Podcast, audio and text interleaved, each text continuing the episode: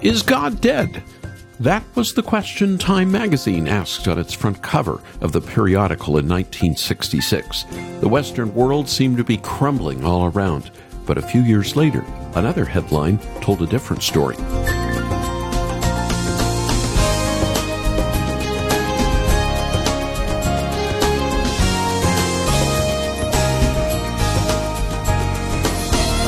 The Jesus Revolution. Was the startling cover in 1971. The Time reporter saw mass baptisms and conversions. Though he considered himself a neutral observer, perhaps even a skeptic, he admitted he was deeply moved by what he saw. Our country is a dark and divided place these days, he wrote, and there's hope in that tent. A kind of love and unity that I can't fully explain, and it's spreading. The tent he was talking about was Calvary Chapel in Southern California and it reflected a new and powerful revival led by Pastor Chuck Smith and hippie evangelist Lonnie Frisbee. There was hope and forgiveness in the name of Jesus, and tens of thousands saw their lives changed forever. Welcome to Haven Today here on a Monday. I'm Charles Morris sharing the great story that's all about Jesus, and we're starting a series today that we're calling Becoming Jesus People. Help! I need somebody. Help! Not just anybody. You know I need someone. Help! Possibly one of the most famous songs from the 1960s, The Beatles, singing what many were feeling over 60 years ago the Vietnam War, the rise of drug use with young people, and an openness about sex never seen before. Music, in many ways, became a megaphone, some songs calling for more love, others calling for help, while still more simply sung about tuning in turning on and dropping out. Our world in the late 60s and early 70s seemed to be falling into darkness. But then, God moved in a mysterious way. The young Greg Laurie is into drugs, trying to find the meaning and purpose of his life. And on my high school campus, Lonnie Frisbee comes and preaches one afternoon, and I hear the gospel and I give my life to Christ. And I'd heard about this church, and I, I went there at someone's invitation and walked smack dab into the middle of a revival. That's a pastor and evangelist, Greg Laurie, sharing a bit about his life as a hippie back in the early 70s and how God moved in his life to save him in the Jesus People movement. Greg will be joining me again in a moment to talk about his testimony and this incredible revival that happened 50 years ago. And he's going to share his hope, mine too, that God can move in such a way today. So stay with me. It's a powerful interview that you don't want to miss. Then, after the program, I want to send you, for your gift to the ministry, the brand new movie about Greg's life, as well as his wife Kathy and Pastor Chuck Smith and the hippie evangelist Lonnie Frisbee called Jesus Revolution. The film was made by the same team that brought you American Underdog, and I can only imagine. And it was a surprise hit in theaters, and I know it'll be a hit in your home as you watch this true story on DVD. And it's my prayer. It will encourage all of us to be praying for revival and to share the good news of Jesus today. You can watch some excerpts from the movie and make your gift at haventoday.org. That's haventoday.org. Or call us after the program at 800 65 Haven. 800 65 Haven. And now, there's a single that comes out of the movie, Jesus Revolution and it's sung for us now by Michael W. Smith. They will know we are Christians by our love. We are one in the Spirit. We are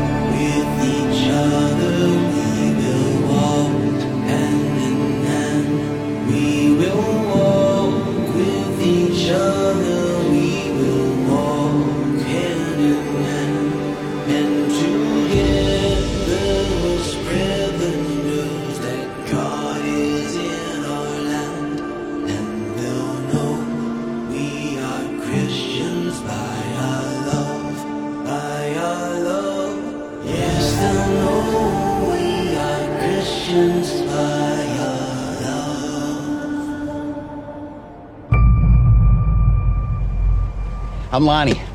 I'm, I'm Jeanette. Hey, Hey. So where are you headed? coming down from San Francisco, spreading the good news to whoever wants to hear it. How about you, Jeanette? You know about the way, the truth, and the life? You've got to meet my dad. Far out. Is he into hippies? Nope.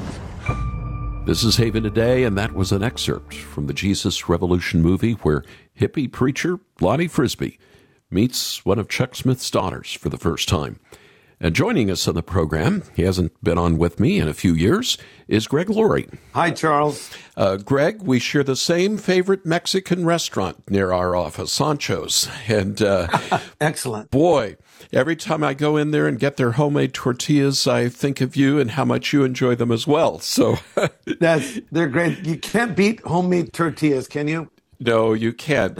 And for a number of years now, you've been making a few movies. That's why we had you on the last time, the Steve McQueen movie. Yeah. This, though, is different Jesus Revolution.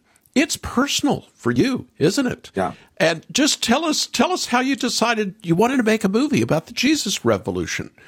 Well, the other movies you're mentioning, Steve McQueen, The Salvation of an American Icon, and I also made another documentary called Johnny Cash, Yes. The Redemption of an American Icon. They were documentaries. Now, this is a feature film. Uh, the difference is I didn't decide to make it.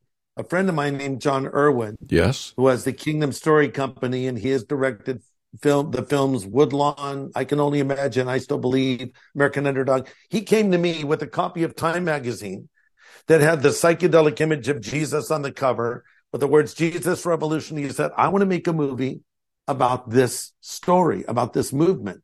And someone told me you were there. And I said, I was. So we got to know each other and developed a friendship.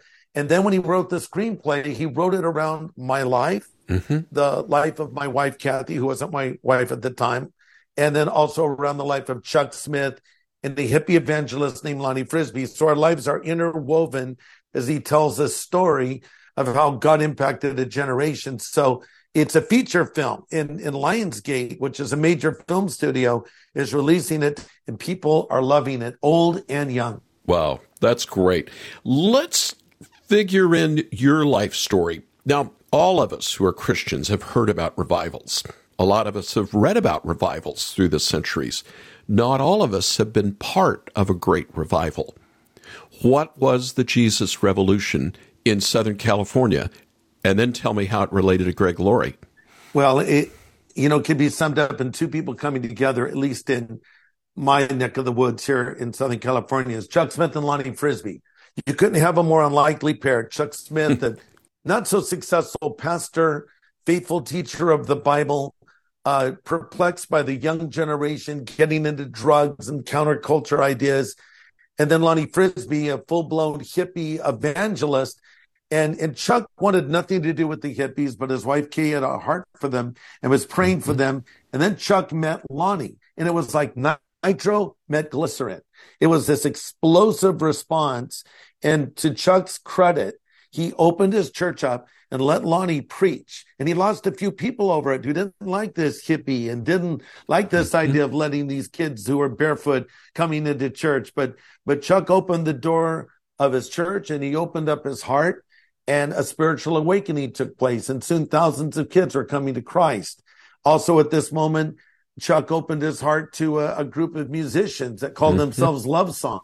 Mm-hmm. And contemporary Christian music was literally born. So fast forward about six months, a young Greg Laurie is into drugs, trying to find the meaning and purpose of his life. And on my high school campus, Lonnie Frisbee comes and preaches one afternoon and I hear the gospel and I give my life to Christ. And I'd heard about this church and I, I went there at someone's invitation and walked smack dab into the middle of a revival. And I didn't even know mm-hmm. it was a revival, Charles, because mm-hmm. I had no church background. So I just thought, wow, this is Christianity. I love this. This place, it is yours. I don't, I don't care if anybody else thinks so. I mean, if if you feel like you're an outcast, then join us here. If you feel like you're misunderstood and judged, this is where you belong. If you feel ashamed or trapped, in something you've done or are doing, you will find forgiveness and freedom right here. This is your home. This is Haven Today, and that was Kelsey Grammer, who played Pastor Chuck Smith, inviting hippies and young people to come visit his church. Greg, it's amazing how contagious a revival can actually be. Yes. And and even to this day, decades later, you're looking back on it, and those have got to be the fondest memories of your life, I would think.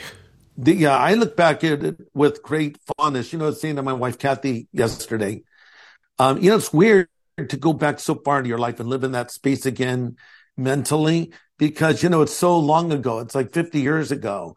But when we did this movie, they wanted details, details. What was it like? What were you feeling? What were mm. you thinking, you know, mm. as they're writing the screenplay? So, you know, you don't think a lot about your teenage thoughts when, when you're older. I'm, I just turned 70. So this is a long time ago. Mm-hmm. But, um, you know, but I, but having said that, though I'm thankful for the past, you know, what I'm doing today is very much connected to that. And I'm always looking for what does the Lord want to do right now? You know, how can we reach our generation similar to what Chuck did in reaching that young generation? Because I don't want to be that person that lives in the past. I don't want to be that person that is not in the present saying, Lord, do it again. And that's what I'm praying for. I'm praying, Charles, that we have another Jesus movement, another spiritual awakening mm in America. mm We're hoping this movie will help. Well, absolutely. We should pray for that. And and that was yes. my next question as well. It's so easy to dwell in the past yeah. and to reflect on how God moved in the past. Yeah. But he's not finished with us yet until he returns, is he? And and and so what is your hope? You're a pastor. You preach crusades uh, still today. What's your hope? What are you praying for? What do you ask your team to pray for at your church? Yeah, I think of the words of scripture. It says, Will you not revive us again that your people may rejoice in you? So I'm praying the Lord does it again. Mm-hmm. And it may be a youth revival. Hey, what if it was a revival among elderly people? Who knows what God's going to mm-hmm. do? You know, it's up mm-hmm. to him mm-hmm. to choose how and when and where he wants to do what he wants to do. But, but I'm praying for another spiritual awakening. In fact, I've asked our folks to pray and set their phones to 714. Set the alarm to 714. Morning, evening, both if you like. And then when your alarm goes off, you pray. Why 714? Because Second Chronicles 714 says, as you know, mm-hmm. God speaking, if my people, which are called by my name, will humble themselves and pray and seek my face and turn from their wicked ways, then God promises, I'll hear from heaven, forgive their sin and heal their land. Now, contextually, that promise was given to Israel. But principally, I don't know why it wouldn't apply to any nation or any person. If we would humble mm-hmm. ourselves and pray and repent and turn to God, yes, we can experience revival. You know, Charles, revival can be personal. An individual Christian can have a revival. Mm-hmm. revival can be local. A church can have a revival in their congregation or in their community. A revival can be national you know, kind of like a wildfire going across the country, and it can be international. And the Jesus movement actually was an international awakening. And I'm praying that we will have another one. I think America desperately needs one because, you know, what happens, things were very bleak in the late 60s, and things mm-hmm. are very bleak right now. And we didn't have a political revolution. We didn't even have a moral revolution. We had what Time magazine described as a Jesus revolution. Mm-hmm. We need Jesus people. That's what we called ourselves, Jesus people. We were defined by who we were for, not what we were against. And I think we need more of that today. I can remember Chuck Smith telling me about this and how his wife, uh, it was the prodding of his wife yes. to, to open the church doors. Right. And, and, and, and, and these young people, these hippies, they didn't bathe. Uh, they maybe didn't use deodorant and they were coming in, but they were coming in by droves and yeah. they were having an encounter with the risen Christ. I, I, yes. I guess as you're thinking where we are today yeah. and however many years the Lord gives you and gives me, yeah. the Spirit is still at work and can yes. still bring about great revival, can't he? That's right. He can. And I want to just add one thing that I was a clean hippie. I ironed my clothes. you actually I showered, bathed? I showered daily. I washed my hair, and I had hair back then. Yes. So I was kind of the exception to the normal dirty hippie. I was I was a clean hippie. Um, yeah, I, I I pray God does it again, and I I think that we just I think even Charles talking about it is a good beginning. Praying about it is even better, and we're hoping with this Mm. movie, we're praying that as people see a true revival story, it will inspire them. You know, it's been said the fame of revival spreads the flame of revival.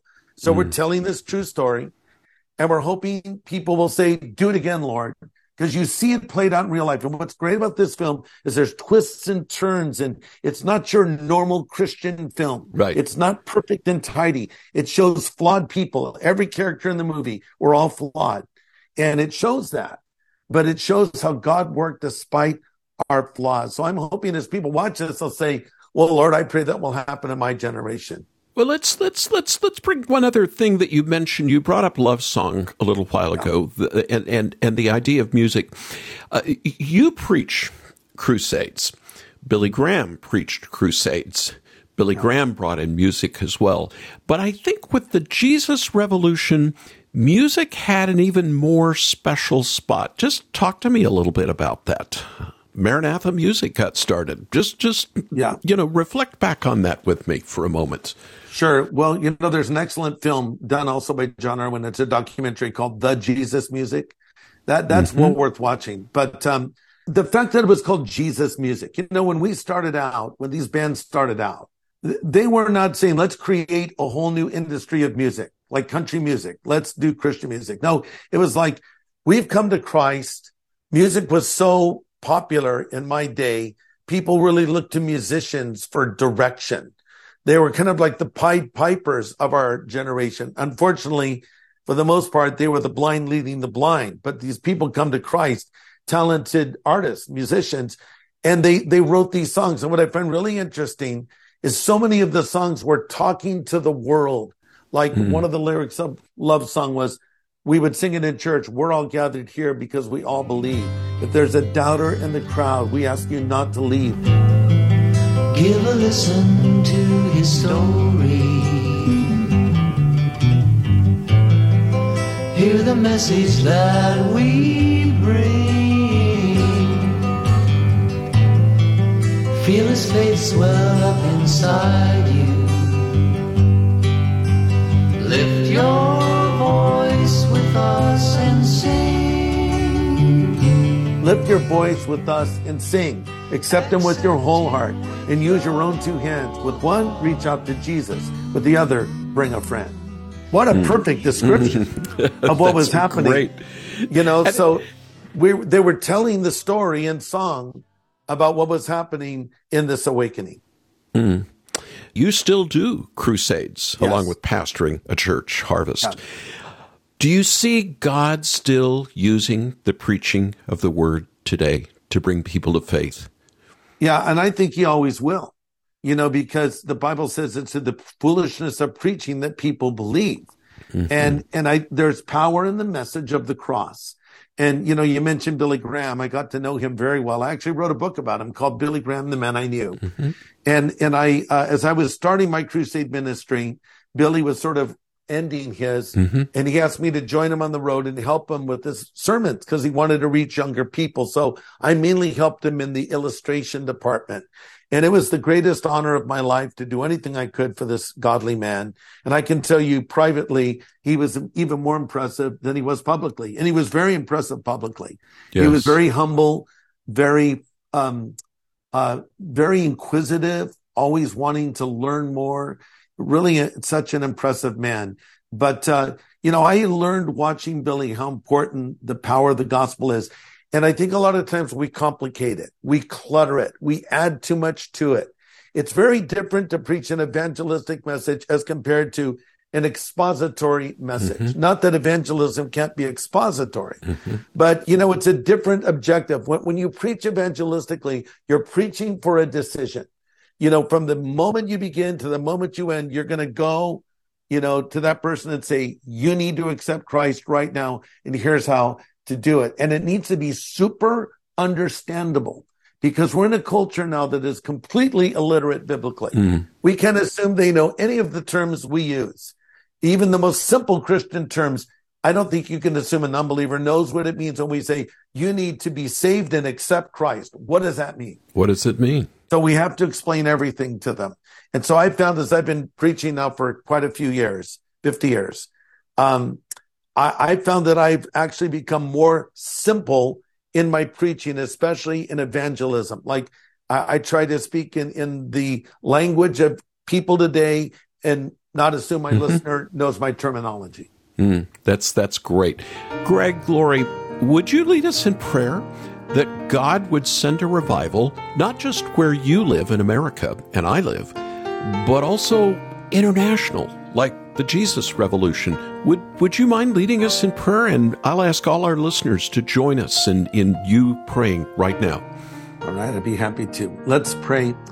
Father, you have promised in Scripture that if your people, which are called by your name, will humble themselves, if we'll humble ourselves and pray and turn from our wicked ways and seek your face, that you will hear from heaven and forgive our sin and heal our land. Lord, we pray for revival, but let it start with us. Let us be living as close to you as we possibly can.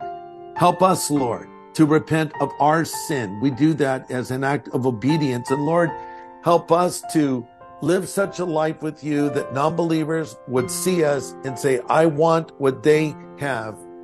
Lord, just fill us with the Holy Spirit and give us a new passion for evangelism, to share our faith, to look for ways to engage people in evangelistic conversations. Use us for your glory and send an awakening to our nation. And we ask it in Jesus' name. Amen. Amen. Greg Laurie, my brother in Christ, thanks for being part of the Jesus Revolution. Thank you for sharing that with us on Haven today. Thank you, Charles.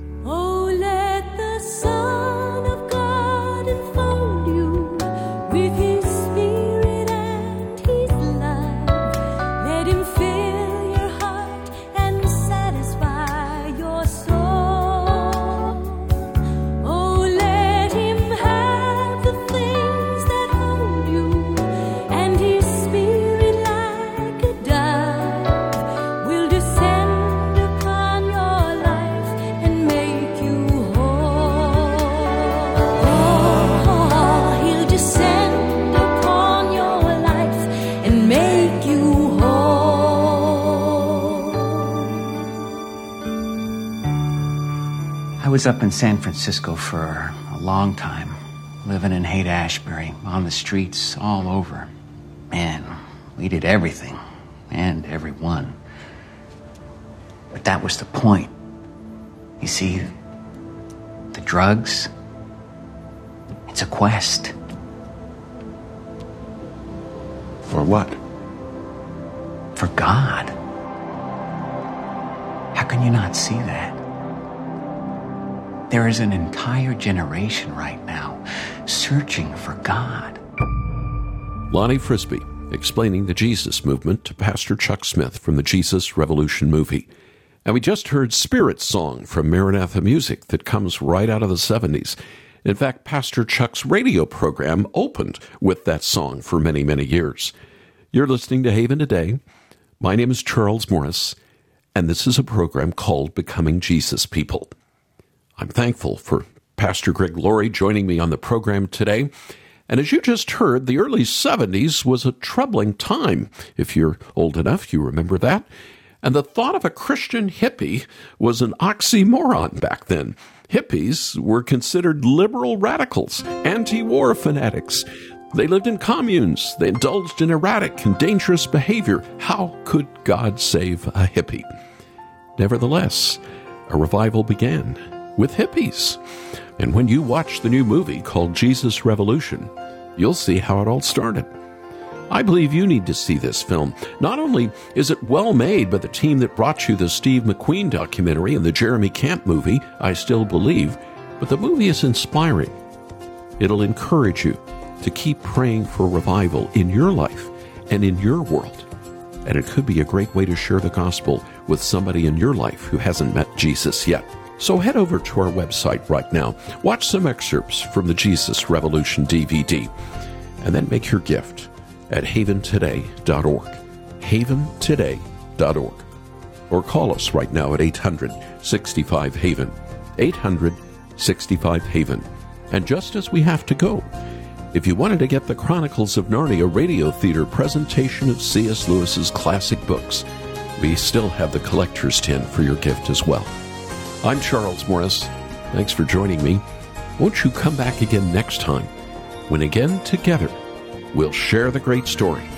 It's all about Jesus here on Haven today. Here for your encouragement and your walk with Jesus. I'm Charles Morris with Haven Ministries, inviting you to anchor your day in God's Word. If you've had children, or know small children, they can get worried after being corrected. They may ask their parents, Do you still love me? The response, Yes, dear, we always love you. In the book of Numbers, the Israelites were struggling with disobedience. They had rebelled in all sorts of ways in the first 12 chapters and been punished accordingly. But when a pagan king hires Balaam to curse Israel, the Lord intervened. Balaam was told to only speak the words the Lord commanded. After years of rebellion, does the Lord still love them? In Numbers 23, Balaam is commanded to say, How can I curse those whom God has not cursed? Yes, the Lord loves his people. Our God loves to bless. Get daily encouragement with Anchor Devotional. Visit getanchor.com.